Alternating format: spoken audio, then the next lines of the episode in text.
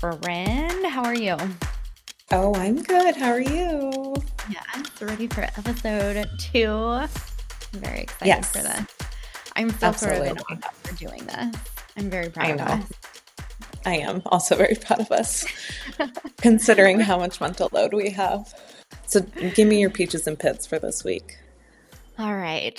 So my pits, it's funny, I'm reading yours here and it says you haven't been feeling one hundred percent. And I feel like I woke up this morning just feeling a little bit run down too. And that was going to be yeah. my pit. I think it's because I like was on such a high last night after we got mm-hmm. done. That it took too long to like come out. So it was like, it was like midnight before I fell asleep. And then obviously like on a weeknight or a weekday, the alarm right. goes off. The time the alarm goes off. So it's not like I can be like, oh, that's cool. I'll just like sleep in an extra hour or whatever. Um, so that was, that was my pit. Um, thankfully it feels like, I don't know, maybe I'm heading that off. And then I think my peaches has been watching the boys get super into like throwing the football and throwing the baseball. Cause we bought Hudson all of his like competitive baseball gear and he got like, he needed a new helmet that had like the mouth guard on it and he needed like the full outfit and he needed a new glove. Like he needed new things. All the things. Yeah. Um, and then he decided he wanted to, to pay for half of football gloves because they're not required. So we were like, well, we're not going to pay for fancy football gloves by ourselves. So you agree. So it's been fun watching them like get super into it out in the yard, especially with like the that weather is, taking a turn. And I know that's so cute. Yeah, mine is also a sport. My peaches is also sports related. We had volleyball practice tonight. I am coaching Charlotte's volleyball team and it's a ten and under team. And we've only had three practices and I'm already seeing so much improvement. And like Aww. A lot of the girls are working on their overhand serves, not from yeah. like the back line, but from like right, the hat. Right. Um, and so many of them got it over today and you could just tell it. They're oh, like, like, you could pride. see like their pride and their excitement. They're like, I got it over. Coach Angie, did you see it? It Aww. was, it was really, really cute. So it's giving, it's bringing me joy seeing them yeah. improve. Oh, one hundred percent. That's cute. yeah. And then that. today I just haven't felt one hundred percent. I'm like, just like tired and blah. Yeah. I don't, that's weird. That's exactly how I woke up feeling. So I, mm. stopped at, I stopped at the store on the way home from dropping off at daycare and was like, I need some zinc vitamins and some emergency. I'm sure my body was like, well, why are you putting this much vitamin C into me at one time in concentration? But I was like, oh, oh yeah. I was, damn it. I was just bouncing all over today. I had to be at my sister's house for a little bit to let a contractor in since she works at a state. And then I was at Nebraska Furniture Mart with my husband and then back to work and then home and then working mm-hmm. remotely. And so like today was just, it was really chaotic. It felt like yeah. nothing lasted for long enough for me to like sit in that moment long enough to like feel like I was settled. Oh, yeah. I almost fell asleep before like we recorded because um, so for those of you who are listening, we record this at like eight thirty in the evening after our kids have gone to bed. Um, but we uh, we went out to eat because we didn't have dinner plans today. So we went to Texas Roadhouse and got some dinner. Um, and then Nora was like, let's watch Descendants. Whatever, three, yeah. four, however many of those there are. And I was just, I was like nodding off. I'm like, don't do it. You will regret it. You will mm-hmm. regret it. It's not worth it. Yeah. So, all righty. Spitfire shenanigans. You know what I was thinking about on the way to pick up the girls? I laugh because I feel like every time Nora sees Caroline, she leaves with some sort of Caroline's clothing. Yeah, yeah. I think that says more about Nora than it does about Caroline. But I was thinking about how it sort of went this like has always been a part of their friendship. And I was thinking about the raincoat from the Tots room. Oh, Yeah. The special raincoat. The rain. Nora had gotten this raincoat for Easter, and it was adorable. I still have. I'm so excited for Willa to be able to wear it this summer. But it was like light blue, and it had all these cute little suns on it. It was lined. It was like a heavy raincoat. And I remember it was like rainy, or it might have just been like cloudy that morning. So, I mean, they're, they're very, it could have been sunshiny, to be honest, because yeah. I do remember the day was like pretty warm by the time I picked up. And so this was like at an age where like you and I knew each other from Hudson and Fiona kind of going to the yes. birthday parties together. But like, I really didn't have much. I mean, the girls were like two, two-ish, three-ish, somewhere in there. Right. So they weren't like, it's not like Caroline really knew me or like had a relationship yeah. with me. And I don't think like most days she really said much to me. Um, and so I came in and Jesse like came in kind of right behind me, and we go outside. It's like ninety degrees out, I feel like. I mean, it's hot enough that you don't need a coat. Like right. there's There's no And that way. Is why Nora didn't have one on, right? And that's why Nora, Nora did not have a coat on. And so like I am talking to her and I look over and I see Caroline in her coat, and she's like leaning up against the fence that separates the big playground from the little one. And I go, hey, I was like, Caroline, do you have the same, same raincoat as Nora?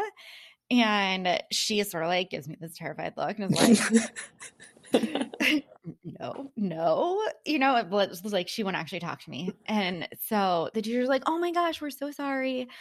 Caroline told us that was her coat, and Nora agreed that it was her coat.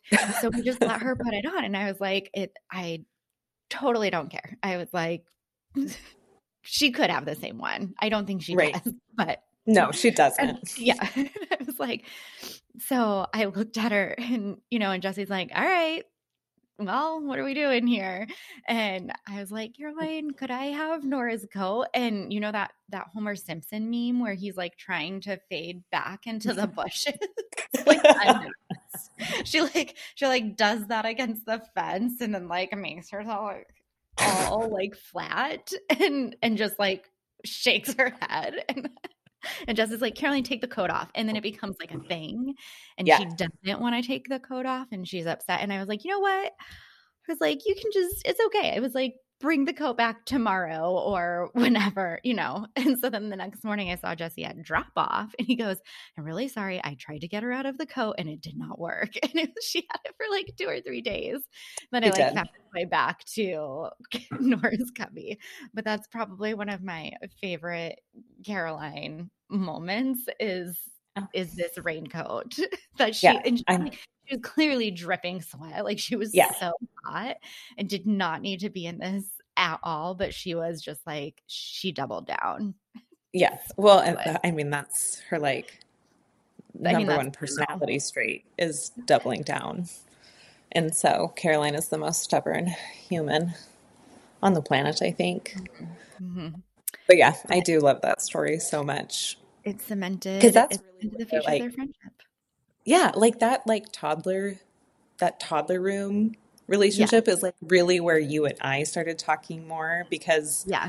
when we were babies, like, yeah, they like ran those rooms in their right. infancy, but it wasn't until that they really got to tots and it was very clear that they had a preference for each other for and each no other. One else.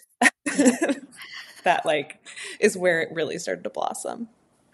Yes, a hundred percent. I I see the same thing happening like with Willa and her friends in that room. I don't know if you noticed it with Warren, if he like really kind of cemented his like group, or maybe it's yeah. just like a um I don't know. I mean, Hudson, I feel like Hudson did the same thing, but we started Hudson in the tots room there because we were at a home daycare before that. Mm-hmm. But I feel like that tots room is just where also those like friendships really like yeah. come out, and you start to like see the preference and like hear the same names kind of consistently. Yeah, absolutely. Warren and his best bud, Big Wyatt, because there's two Wyatts in this class. There's two Wyatts. Yeah. There's little the Wyatt and Big Wyatt. Willa's crew. Yeah, yeah. And so Warren naturally made best friends with the other largest child in the class. And so it's Big Wyatt, and then Big Wyatt calls Warren Warner. And it's my favorite thing ever. And so his parents, like, I don't call Big Wyatt anything but Big Wyatt. And so his mom will regularly call Warren Warner. Warner. Because that's just, I mean, that right. Because that's all she has to go off yeah. of. Is yeah. They're playing Wyatt. Soccer this spring together, which should be adorable. Oh, that'll be cute. Yeah. But yeah, the, stuff, the Tots room is definitely where friendships begin and are yeah. solidified. So, yes, that's where, if anybody had any doubts about Nora and Caroline, I don't feel like I don't feel like they really like open their friendship up to other people until like maybe sometime in like preschool. Yeah. Potentially even was, pre-K. I was going to say, it was probably pretty like the summer between preschool and pre-K. Yeah. Oh, girls. I love them so much. They're funny. I know, me too. They're crazy. What do you got for partner praise today? So uh, one of my favorite things that Jesse does is uh, occasionally I'm listening.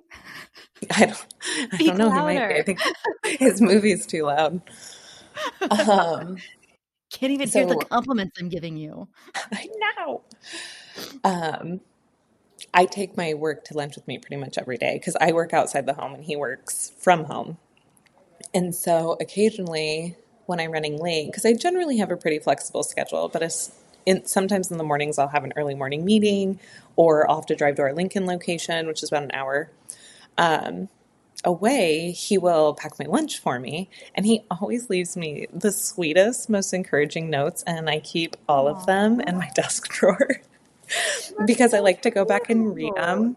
And it's like he's like, just this tiny little, like, inspiring note. Aww. It's so sweet.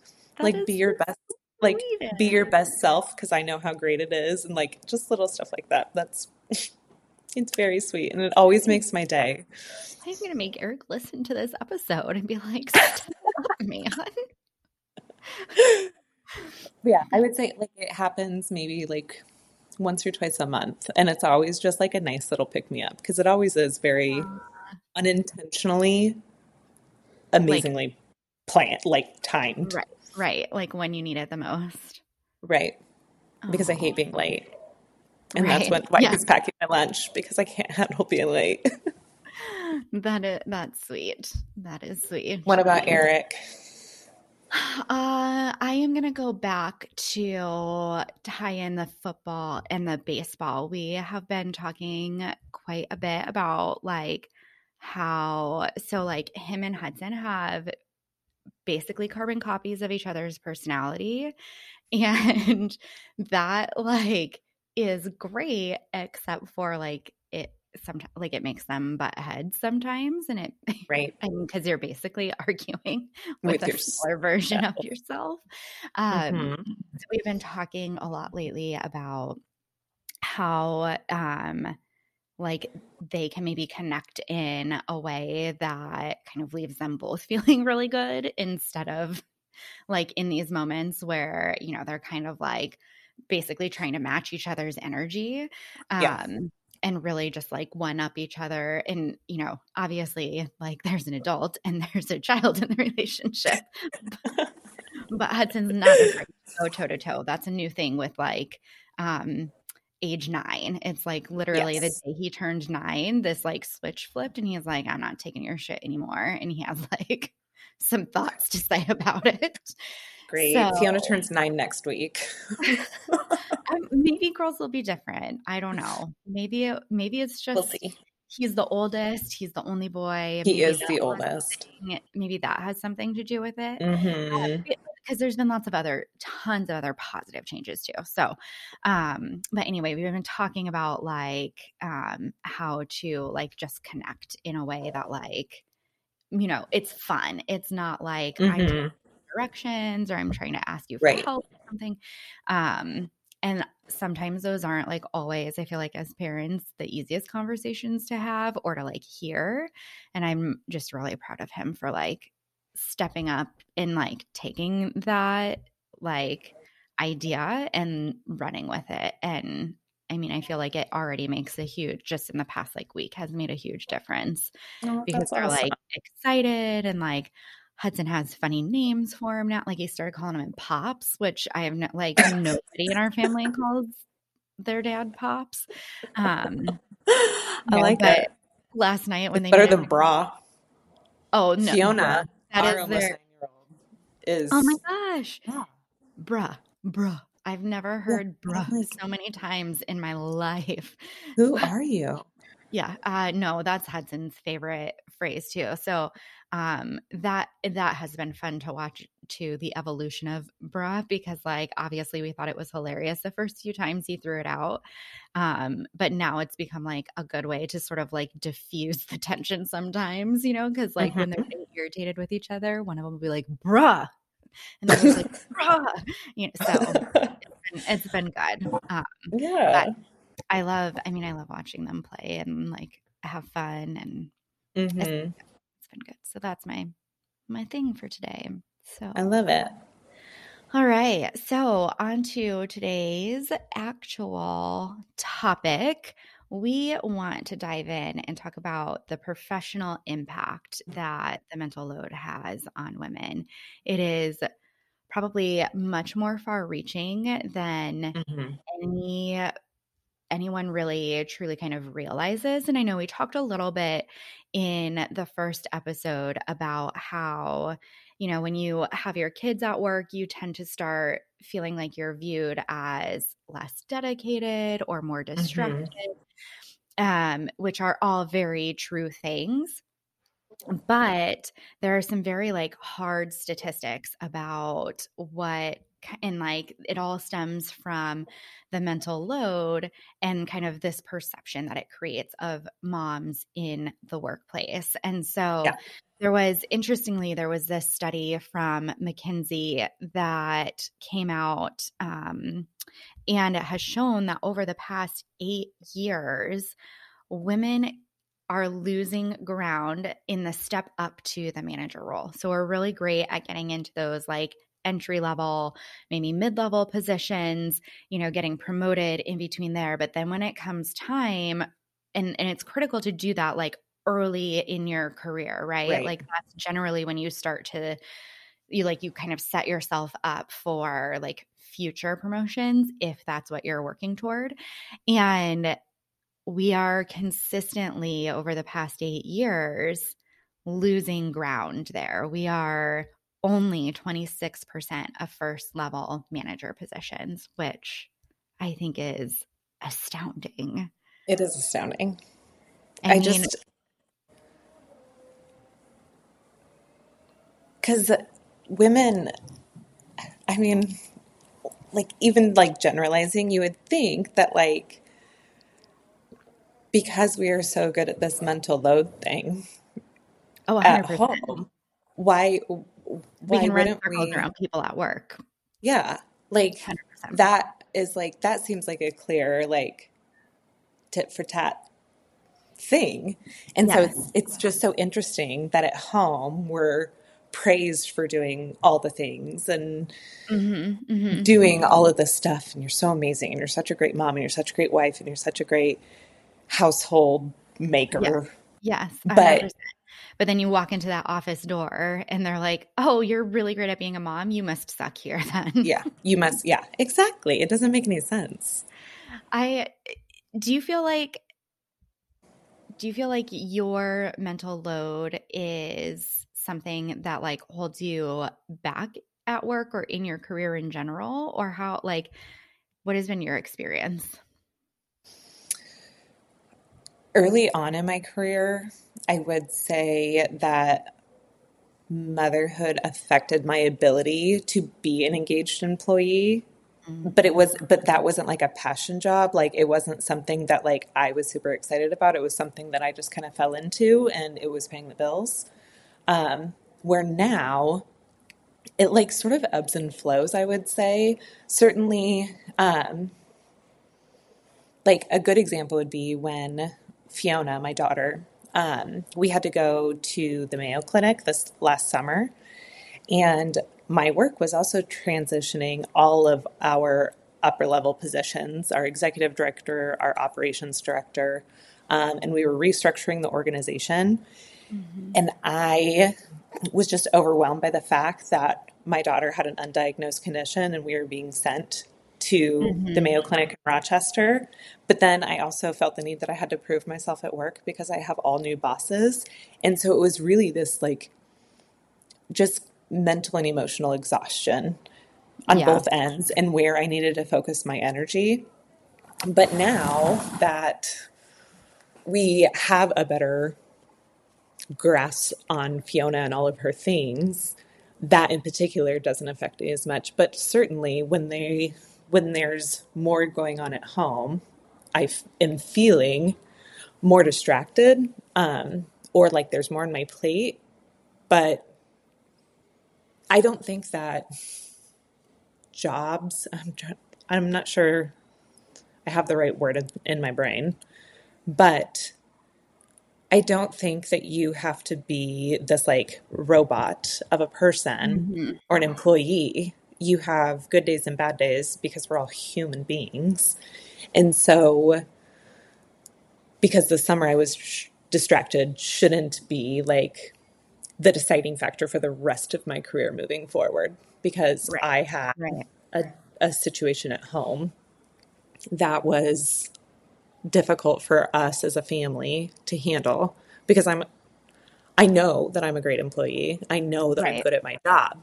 And yeah. so it's like that, just like emotional torment of, mm-hmm. I know I can do better, but right now I need to focus on this, but now I can focus on the work and do all the things. Yeah. And so it just, it really just ebbs and flows. And I wish that that was more expected than you show up and you're a perfect employee every single day. Mm-hmm. No questions asked. Mm-hmm. Yeah. What about you? Yeah, I, I would agree. I feel like it's definitely um, the – there's like a harmony to it, right? Like absolutely. It's never – like you're never knocking it out of the park in both places. So it, I generally try to kind of stay like – you know, I think of it as sort of like a, like I've got kind of like beacons on either side. So like, right. as long as I'm like in between the two beacons and it's not yeah. like, you know, then I feel like it's, it's fine. But I definitely, I mean, especially with little kids. And I remember feeling this, like when I was first promoted to being a manager, and, and very similar situation, I had a new boss.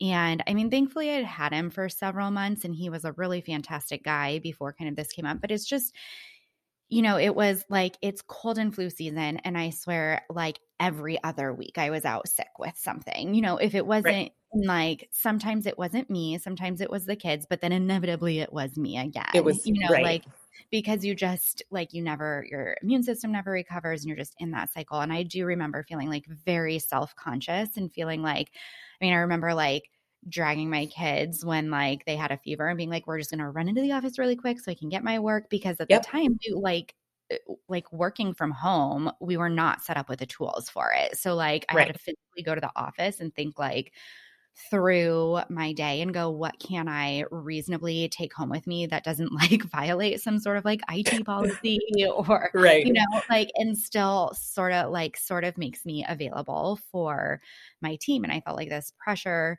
you know, even though I don't think like the people I managed were expecting me to like, you know, do that kind of thing. I sort of like felt like people were watching and felt yeah. like, you know, the last thing I wanted to do was be gone again for mm-hmm. a sickness, especially because nobody else on my team had kids. So like they couldn't empathize, you know, I was right. like, I'm not lying to you when I say that my children are just straight up carrier monkeys and bring right. home every sickness and illness. And then the- they sneeze in your eyeball. Yes. And like, they, what are you supposed to do for that? Right. Like they literally will like, just like lick their finger and then poke you in the eye and be like, this yeah. is, what do you mean? You know, or they're like, constantly drinking out of your drink because what's mine yes. is theirs. Mm-hmm. And so it definitely, it, it felt like something that was unexplainable at the time. Yeah. And I mean, I don't think, I don't think that ever went away when I was in that position. Like my boss was really great and really understanding. I feel like my team was as well.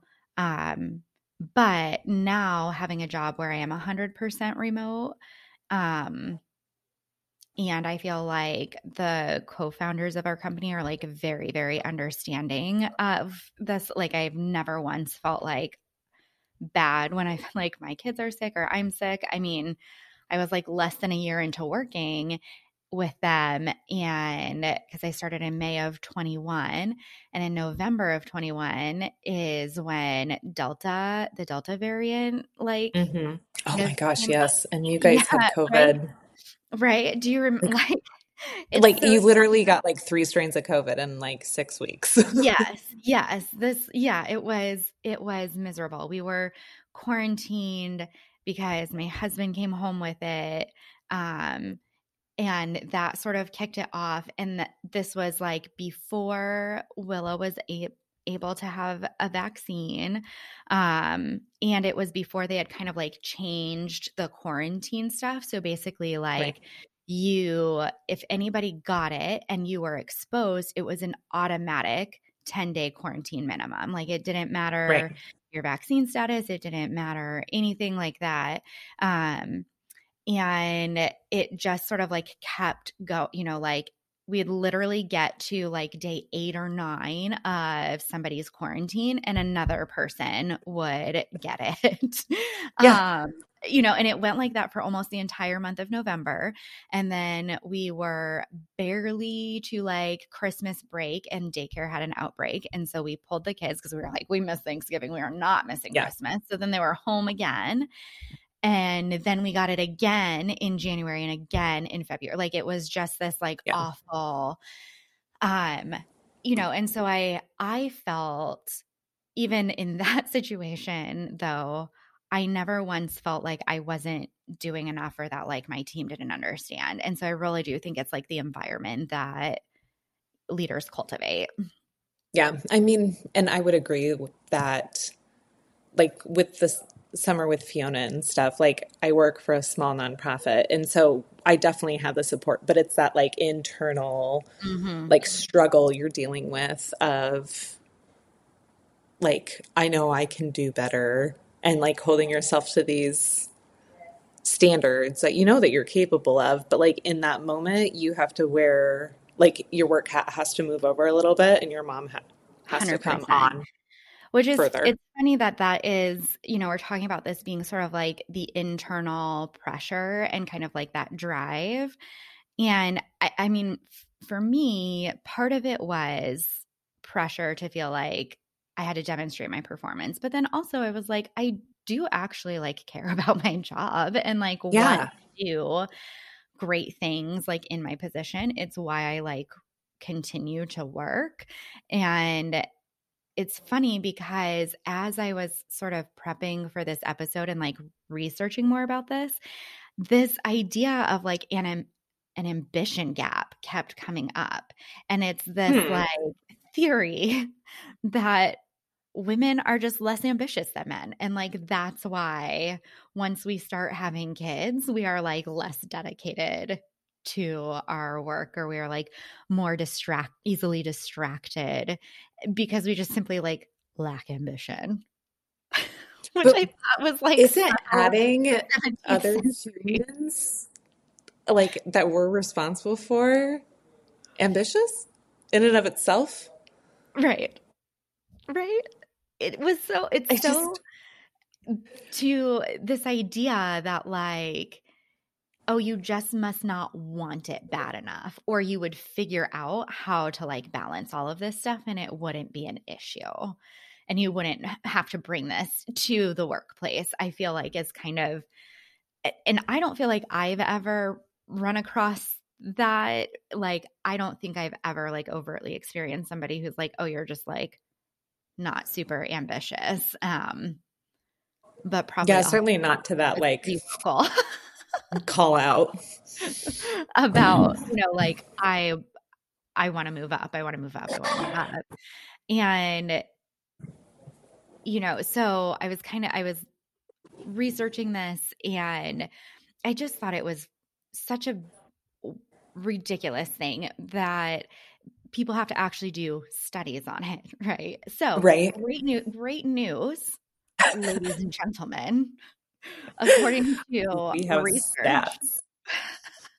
Women's oh. ambition levels do vary, but it varies by your company, not by your family status. Weird. Mm, weird. Never so would have thought that. It's not inherent to motherhood, ladies and gentlemen of the corporate world. I feel like that's gotta be, that's gotta be a thing that's like a man thought, right? Like right. Other women don't look at other women and go, "You're just not ambitious because you're a mom." I don't know. I mean, I would ho- like to hope not, I guess. Yeah. But the thing that I thought was interesting is that, so this like perception they noted really just kind of like the level of a woman's ambition, according to like the women who participated in this study, really varied and hinged on like the day-to-day experiences of those women at work, which I think that makes a ton of sense. Like all the things that we were just kind of talking about, I feel like that is, you know, the difference between – I feel much more ambitious in my role today than I did. And I mean, I was getting promoted and I, I asked for like, after I'd been a manager for a while, I was sort of like lobbying and asking for like, what is the next step? Um, mm-hmm. I mean, that was also at a time where I felt like I had to continue like yeah. climbing the ladder. And I feel like now, um, that doesn't feel like as validating to me as it did earlier in my career. But the experience and the way that companies like shape the work culture, right. I think really does affect that ambition. And I think really that statement then makes a lot of sense to me, because if you've got assholes who like watch your comings and goings and are like, oh, well, this is like the third time this week you've had to leave for a sick kid or for an appointment, right? Versus just like people being like, take care of your stuff, let me know like what we can do. It right. makes a huge difference. Yeah. Well, w- even within that culture then, if somebody is constantly saying in the workplace that just white men are getting promoted, like what's that going to do to their own ambitious drive? Right. Like If that's it turns out be. It's hard to be motivated when I don't see other people like me. Yeah. In the positions I'd like to be in. Dun, dun, dun, dun. Representation matters. Gosh, it's so weird. It's like we're not having this conversation on a larger scale in America about this. Hmm. So strange. So anyway, fun fact. People believe that there is an ambition gap, but it is actually not true. It really just depends on the culture that your workplace sets up. So then I feel like it kind of bears this question. I'm interested to hear what you think about this, because I I thought about this quite a bit as I prepped this episode and mm-hmm. did the research. Um, sorry, I've said that I prepped this episode quite a bit, and I feel like I should say you you have to in my own preparation, my personal preparation. I did right. not like single-handedly bring like bring this episode to fruition, but as I was like reading and trying to prepare right. for the conversation, something that I thought was interesting and like kind of kept coming up, like it came up in a couple of articles, and I was like, oh, that's an interest, or oh no, it was like some TikToks I watched. That's what it was. Where the question was like, does a should a company even be concerned about a woman's well-being outside of the workplace? And like, that's it. Should they be concerned about our well-being outside of the workplace? So, in my preparation of this episode, I was I was like ruminating on this, and as someone in leadership in the organization I work for, I like to know. Because I think that in order for me to effectively manage another person and help guide them in their day-to-day tasks and job functions. I need to know if your husband's in the hospital. I need to know if your kid has strep again. Like, mm-hmm. Mm-hmm. and it's not, it's not because I'm judging you. It's because I'm, I really want you to be able to lean into that and know that the organization that you're working for is there for you. But I can also, but I also feel like this is a super slippery slope because I work for a small nonprofit that has less than forty employees. Do I think that that same model would work in a Fortune five hundred company? It, I'm not sure that it would in that mm-hmm. scale. I think that it, and I feel like that's where point, like workplace policy, right, has to change. And I know we've got that on the docket for like a deep dive into like it's in and of itself, its own episode. But I feel like, and this goes back to, you know, when I said like when I was, you know, pre-COVID, early on when like my older two were younger and they were sick, like we literally did not have the tools to work remotely. Right. So like I didn't have a way to V P N in to my um, workstation from a home computer. Sorry. Oh, Jack, Jack. Something's going on and my cats are freaked out.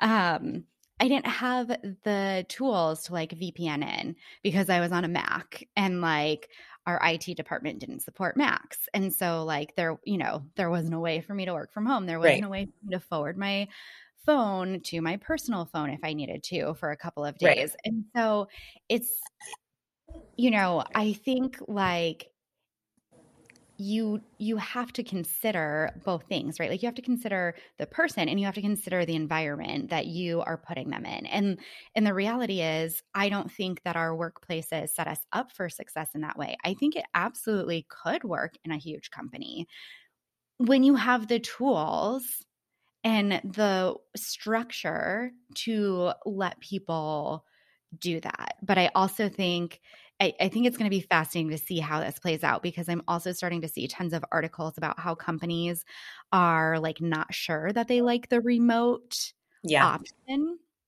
And so they're sort of like grasp, grappling with the idea of like, do we have people in a hybrid? Do are we bringing people back to the office full time? Like we don't seem to trust that you can just like work from home and be productive, even though so many people have like proven, men and women, that it's possible, right? And that it might actually be better. And I think it's I think it's a huge miss when you don't consider the demands, even outside of like emergency situations. Like I would just like to be recognized and trusted as an adult who earns a paycheck and has a sense of responsibility.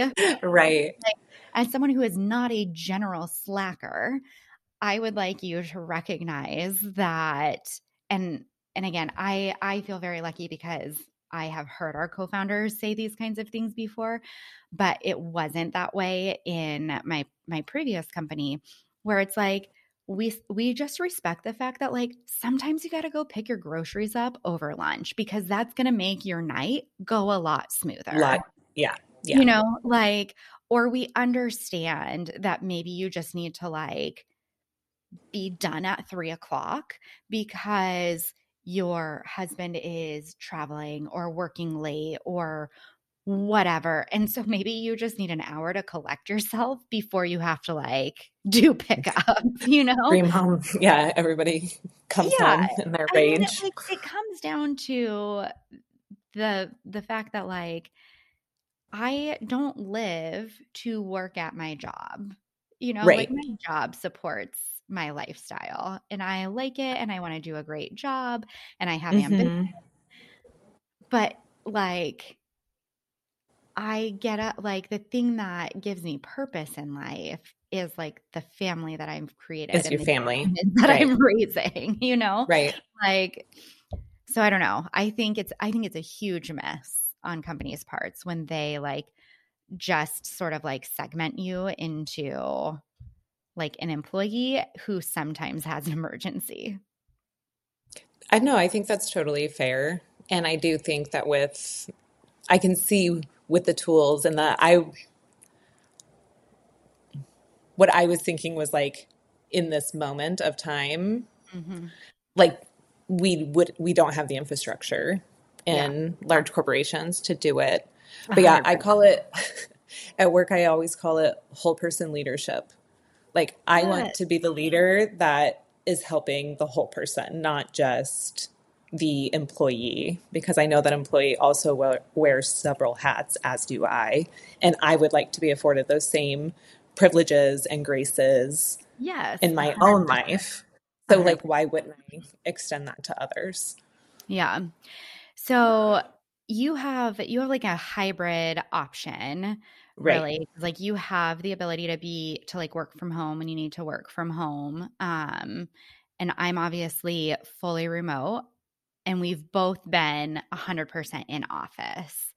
Yes. Right. That was obviously, that was probably a majority of people's experiences. Yeah. Pre-COVID, and then COVID kind of like introduced this. Um, do you, do you have a preference for, or do you feel like one is better than the other for you in terms of like helping to manage the, the mental load? I think that having the option is like in and of itself. In and of itself, like I feel like that's like the golden ticket is I'm not being forced to be in person, but I find joy in being in person and being on site and working with those that I work with um, and the families we help and those types of things. But like also if there's a day where like putting on pants seems like it's the worst, I can get pretty much all of my job done at home. Also. Mm-hmm. Mm-hmm. So I really do feel like there's like this really nice sweet spot in like remote option. Yeah. Yeah. While still without. So I'm curious, like your remote option, like do you have to have advanced warning or can it just be like, I woke up this morning and I am not feeling in person. So yeah. I'm just going to like shoot a message to the team and be like working remote today. Yeah. That's basically yeah. what I do is I yeah. have the option to just like pull the trigger at any moment to wear and pants I, or not. Yeah. I feel like that is, I think you're right. I think having the option to be the way that you need to be um, mm-hmm. and not saying like you have to be in person a minimum of three days or you right. have to be in on like, you know, I could maybe see like the request to say like, hey, our whole team, like if you were in a bigger organization to be like, hey, we need everybody for marketing here on this day because on this like, day. You're going to do like all your in-person meetings or, or whatever. Right. Um, or we see the value of being in person. And so like we'd like mm-hmm. to do that. But I think you're right. I think just having the flexibility to say like, this is what my life needs today. And so therefore that's what I'm going to do. And I'm going to do it without hesitation or worry yeah. about how it's going to be perceived or yep. without questions of like, well, why, why are you home today? Like, yeah, why, it's never, why don't you just want to put pants on? Is that ever, is that ever what you re- like, you just shoot over and you're like, I'm fine. I just don't feel like wearing pants today. So I mean, I have a great relationship with my um, bosses. And so there are days where I'm just like, I'm just not feeling it today. I don't want to put on makeup and I don't want to wear anything that has buttons. So I'm gonna work from home. Yes. Obviously I don't make those choices on days that I have in-person meetings already scheduled. Right, and- right. I'm not like dipping out on days that I already have planned commitments, engagements, right, right, and commitments. Um, but yeah, I really do feel like there is this really, really sweet spot of just having the flippin' option. Mm-hmm. Hey, it's Caitlin here with a quick break in the Real Talk to shout out some of me and Angie's favorite places and people.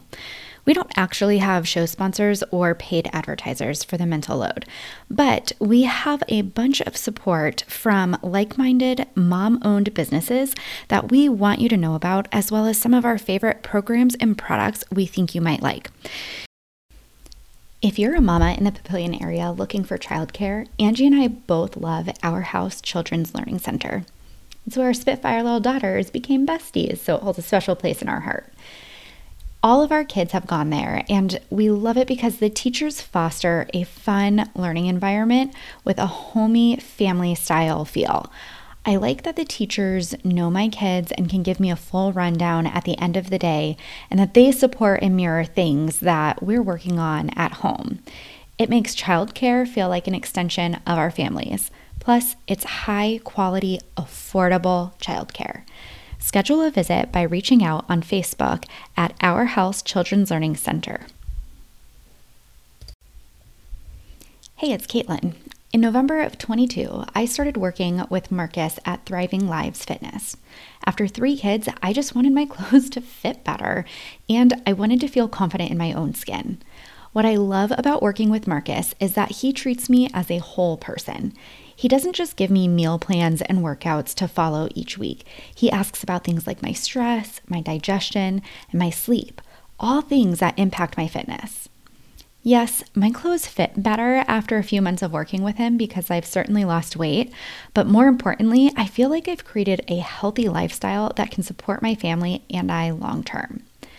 I do earn affiliate commission when you sign up with Marcus, but as you know, we don't have paid sponsors. I do earn affiliate commission when you sign up with Marcus, but as you know, we don't have paid sponsors or advertisers for the mental load. So this is a very special recommendation because I truly and genuinely love working with him and recommending him because his program is legit. So if you are ready to make a change in your life and fitness, I cannot recommend Marcus at Thriving Lives Fitness enough. Because so my husband, Jesse, works from home full time. He does not have an office where we live. Like he does, yeah. he, th- there's no office for him to go to unless he were to get on an airplane. And so for him, the work from home option is really great because it also saves, I mean, it, it, it, it lightens the mental load because if we were both in the office, in most cases, it would be me taking off work just by our current situation.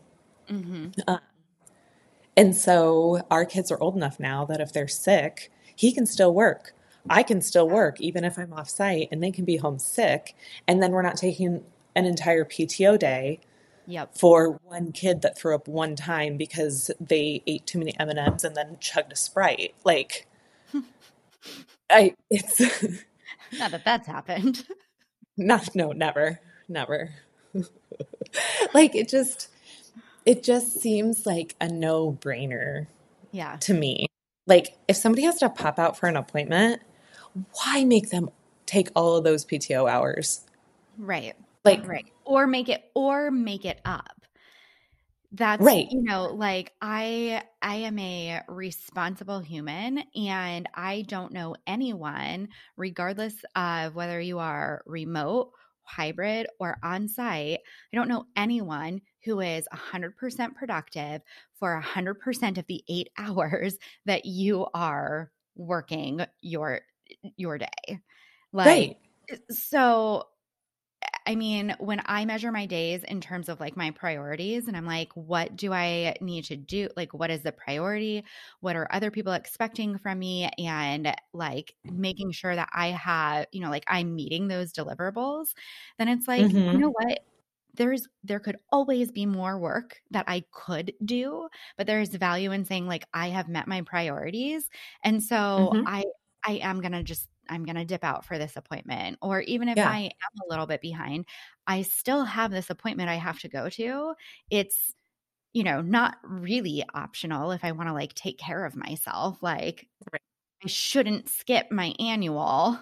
Like I'm just going to go.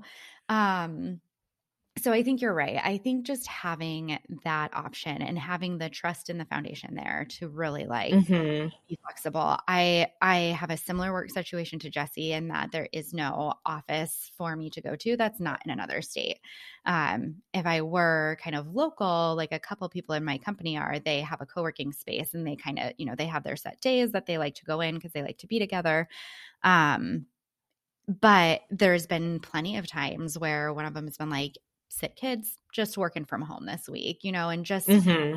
not having to, because there is a, there's an aspect of the mental load to plan to be in an office every single day. I don't think I could go back to an in-office one hundred percent on-site requirement simply because it is has been so freeing to not be like, I've got to remember to pack my lunch the night yep. before, or I have to get up twenty minutes earlier so that I can like – dry mean, shampoo your hair quick. Yeah. You know, like I don't – you know, it's so it's so much better to not feel like I have to do all of those things just to make it through – like just to make it to the office.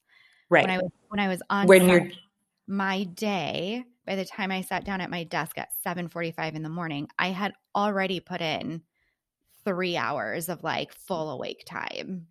Yeah. Just like get myself and my family where they needed to go. Right. And then sat down at my desk. It's just, it's, I mean, it feels like a very really simple ask, I guess. And so sometimes I just get confused. Right. Because post-COVID, we all have the tools. Right. We and had I, to make them. And so we have them. Right. And I get that some people take advantage, but I don't. I, I've got to honestly believe that I that's not a majority of the people. I would agree. So I don't know. Maybe I've got like rose-colored glasses on in that regard. I was just about to say maybe it's our rose-colored glasses. They're very, they're very beautiful. Miranda Lambert would say our pink sunglasses. Um, oh yeah, love that song. um, side note: Nora is obsessed with Miranda Lambert, and I love everything about it. And oh, so, fun. My friend and I are taking her to Miranda Lambert. She's not, oh, she has a Vegas residency right now, so it's not going to be for a while, but. That is so fun. Anyway, so I digress. There are, so there's like a handful of solutions that I think companies can put in place that like, let's, okay, so let's just like think them through and talk about like their viability. Site. Spoiler, I think they're all viable. Let's just like, say, like, I feel like – I mean, if you want my unbiased opinion, you could already be doing all of these things. Like, too long to read. These all work. These all work. You should do them. Um, and I think – so the first one is providing equitable access to training, projects, resources, and skills that women need in order to get to that promotional level and to get into technical roles, right? Um, right. So again, going back to the idea that we are only twenty-six percent of first-time managers. I mean, you can quickly see how that number dwindles to like less than one percent of women in like executive roles or Fortune five hundreds or whatever right. that that stat is, right? Because it's pretty paltry to begin mm-hmm. with. And, yeah. you know, I think this goes, it speaks a lot to like general, in general, like diversity and inclusion, right? It's not just, mm-hmm. especially for women of color, um, you know, L G B T Q individuals, you know, all around providing that equitable access is critical to really being able to like move us into those roles and mm-hmm. to like to see the benefit of it, right? Like, right. Like you were saying earlier, we are we are so good at juggling all of this stuff that that's an asset, you know, to but, whatever project we're on. Right. You know, like it's project not- management. Check. Correct. You know, like, damn, you know what? We should all update our resumes to say however long we have been mothers, we should be updating our resumes to managers and say oh that we gosh. have that number, that many number of years of managerial experience because it's Hell yeah. true. Hell yeah. So all go right. out there and update your resumes and put I dare you. Enjoy it. If you do, email it to me, please. Yes, yes. As always, Angie's email will be the one in the show notes because she actually checks hers. It's true. I hate notifications. I do too. I just consider reading the notifications enough to decide if I even need to look oh, at the email. I just can't. My heart. I know. I know. It's horrible. Um, the second thing companies can do, and hop in if you have any like thoughts on this, so not just like talking at you, which is my no, you're good. Um, implement a structured approach to early promotions. So when you were in, and I feel like this was a struggle for me, and I'm curious what it was like for you early on in your career. Did you have like a career map where it was like, here is your professional development, and I understand that you want to end up like, this is your goal, so we are going to like develop you along the way? I don't know if that exists in like small teams or like the nonprofit. Yeah, I mean, well, yes and no. It was one of those things because the team was small enough, I was able to have just those one-on-one conversations with who, whomever was my supervisor at the time, saying, this is what I'd like to do. And I don't know if you like Gallup Strengths, but one of my top five is learner. And so like, I'm just constantly wanting new information. And so even if it isn't part of like my day-to-day task, roles, and responsibilities, like I want to know how to do it just in case there's an opportunity that we need that particular skill. And so with the smaller organization, it was just, it was a very organic movement into the director role versus this very like planned thing. Mm-hmm. Yeah, that makes sense. Side note, being a learner who just likes to take in a lot of information, it's funny because I am like sort of the opposite in that regard. It's not that I don't – it's not that I don't like to learn, right? Like I learned right. to do lots of new things. Like, you know, when I was designing my planner and when I was learning – like I learned how I learned how to do an actual like book layout. It's different than like the normal right. layouts I do in my job. You know, so like I do like to learn things, but I actually have a coping mechanism. And because this is something that I really admire about Eric, he is, he, like I would, I swear he's got to be a learner. If he ever took StrengthsFinders, that would have to be one of his things because he knows so much about like all these, he's like constantly taking in information yeah. about all of these different like subject matter yeah. things. I'm, I'm just, it's amazing to me.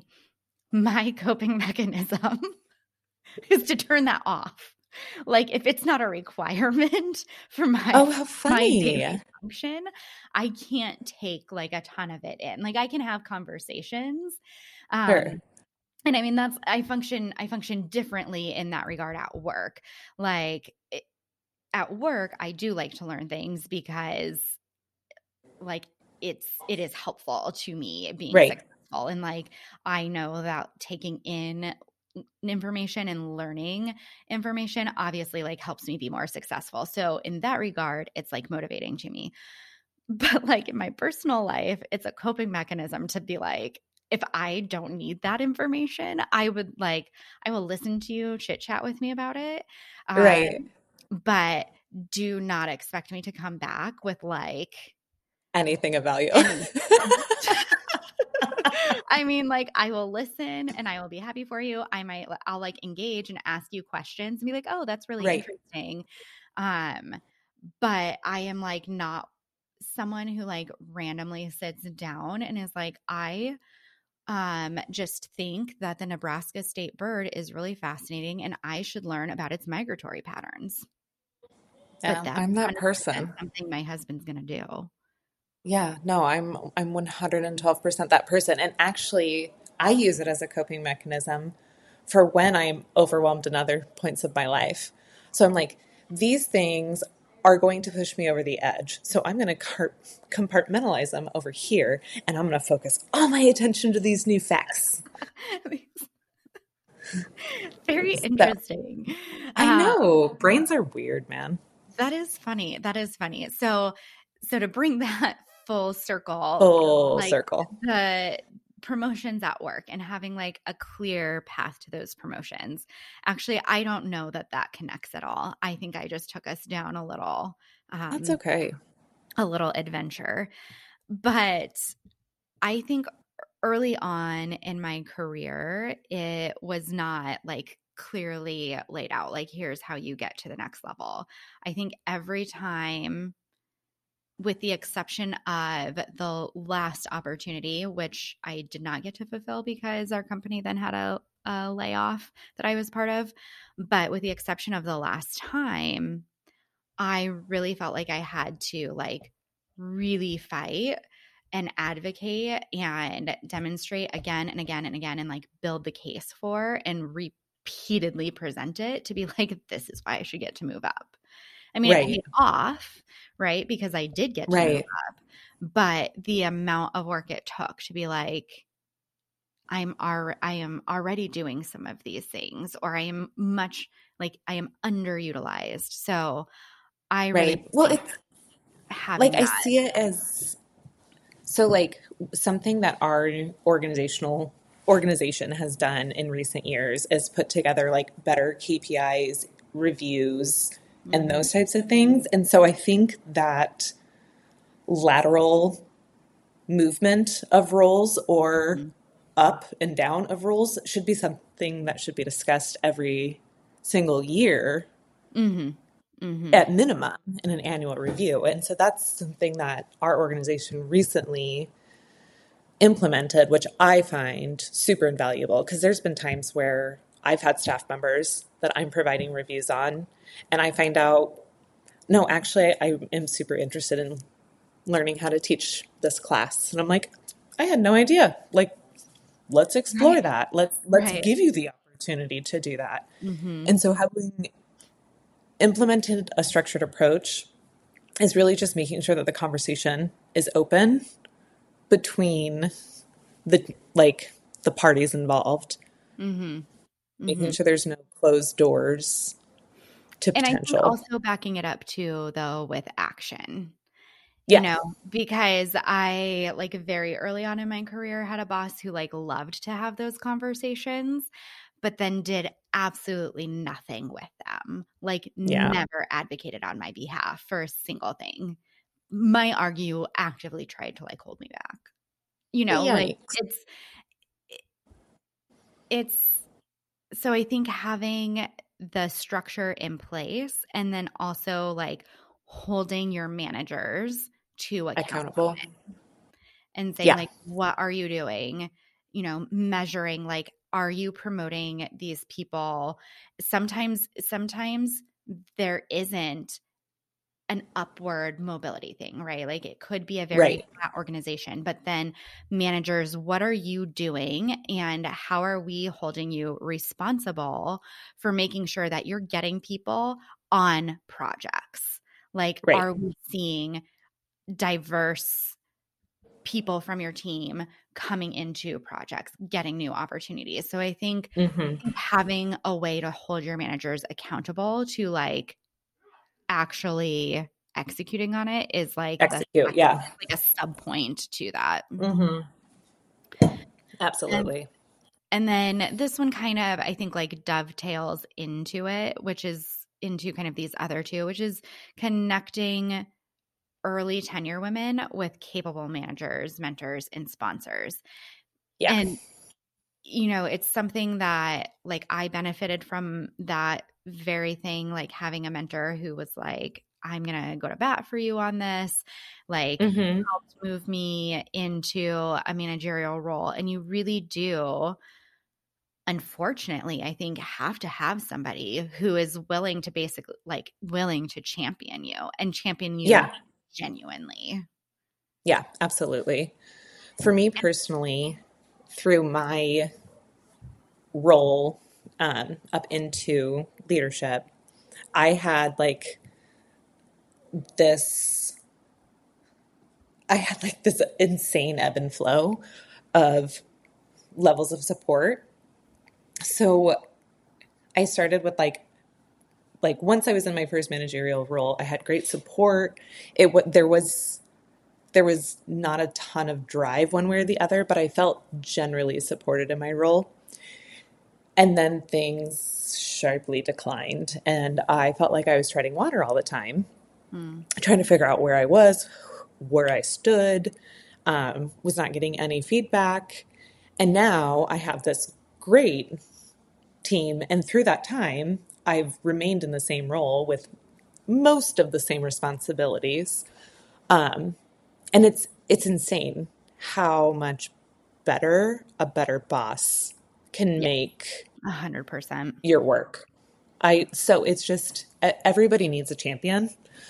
Mm-hmm. And for women in particular, because we're fighting this the the, the sticky floor and the glass ceiling, you know? Mm-hmm.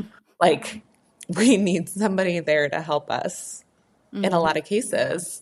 Just be like, it's dumb that we have to have like a note from our parents saying that we're like, we good.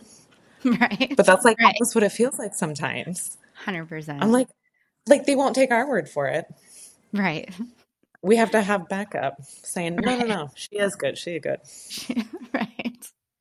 That's not oh, fair. Which it's that, that's a perfect point to this like next um, suggestion, which is changing the informal context. And I feel like that really kind of wraps like wraps all of this together, right? Like there's right. we've talked about having like flexible work and having all of these things. And really I I love that analogy of the sticky floor and the glass ceiling, because that a hundred percent feels like sort of this, you know, between a rock and a hard place kind of yeah. like the mom, the mom version of it. Um, right. And it's really, it comes down to like changing a lot of that informal context. I, it sucks that we have to have those champions. Um, and I think companies like working to kind of change that, but changing also just like the entire informal context. Like, wouldn't it be revolutionary if we didn't have to have a champion? You know, like right. what happens when you show up at an organization where there are no other women in a leadership role? Then you're like, then you're just hoping one of these dude bros yeah. recognizes and like champions for you, right? Right. So really like looking at and recognizing that it's not just like the big policies that you put in place, but it is also all of the interactions I have throughout the day. It is when you have some sixty-year-old white guy on your board who makes a comment about the fact that like you're a mom with young kids or something, and how it's like not right. okay, like, you know, calls you like little girl, or just really like working to eradicate a lot of the masculine tropes that mm-hmm. like are so prevalent in the workplace and hold pretty much everybody but men back. Like yep. you are not yep. a straight man. Those tropes aren't working for you. So, right. you know, I think that is like the perfect bow to that conversation, is to say like the more we can do informally and the more you can call out that behavior, change that behavior, and make it known that you expect better of everybody in your organization. Mm-hmm. It's like sort of those micro um, interactions that can really have a positive change. And then you're focusing on some of those like macro structures. Right. Right. Because it's all, it's all going to be grassroots. All change is grassroots. Yeah. All change starts with the first person to be like, I think this is bullshit. Like, and so, and so just like the growth on that, we're not going to like, we're not going to be able to go out tomorrow and make giant policy changes, but we can start calling out garbage behavior, behavior, or pointing out how Jane has to fight so much harder than Joe mm-hmm. just because her name is Jane, even though they are both equal in every other way. So I read this Um, post from a friend of mine on LinkedIn the other day, and he said I he learned this habit from another gentleman in his, you know, early in his career, who anytime a woman was interrupted while she was talking in the workplace, this man taught my friend to say, I noticed that you were interrupted. Why don't you go ahead and finish what you were saying? And like it, like everybody started to catch on to the fact that like, you know, basically you're free to cut us off at any point and probably like right. our ideas just regurgitated in a different way. Um, And so he he said it was one of like the most impactful things that he learned to do in his career to help champion and sort of change the way that like everyday interactions went. Is anytime he saw it happen, he would say, I believe you were interrupted. Why don't you go ahead and finish what you were saying? And like would interrupt the other person. I'm obsessed with that. Yeah. Yeah. No, that's like my new favorite thing. I can't wait to use that in real life. I work for an all-female organization, so it's definitely not going to work. It's definitely not going to work at work. Um, but I can't wait to do that in like just normal social settings. Yeah, normal life. So I think when we talk about change being grassroots, I think that's something we can all take away to our interactions. Like look out for each other, look out for those people in your workplace that are marginalized, even if it's not a mom, even if it's not a woman, and say like, hey, I noticed you were interrupted. Why don't you go ahead and finish what you were saying? I love it. Challenge accepted. All right. That's everyone's challenge for this next couple of weeks. Find a time where you can slide that in. So in the meantime, we I think this is a wrap on our second episode yeah. ever. And I'm I think really, so. really proud of us yet again. Oh, look at us doing so good. We really are. Thank you everybody for listening to us pat ourselves on the back because we're awesome. Yeah. And by patting, what we actually mean is subscribing. Yes. Please subscribe. Please share if you are enjoying this episode. We are really trying to grow this podcast via grassroots efforts. You currently can't find us on social media for that, for that very reason. Um, we We'll get are... that figured though. Hmm? We'll get it figured though. We will. I... Okay, so I didn't tell you this in like my thought process of planning this. So as we mentioned on our like intro episode, we talked about doing this every other week because that kind of helps keep it sustainable for us. We're moms, we have young kids. So in my head, I was like, oh, we're just intentionally not doing the social media because then it's one less thing we have to worry about. So I mean – it's intentional, people, that we're not on social it media is. yet, but we would genuinely appreciate a subscribe, a share. If you are feeling generous enough to leave us a review, those do really help other people find us and help us stand out amongst all of the podcast options.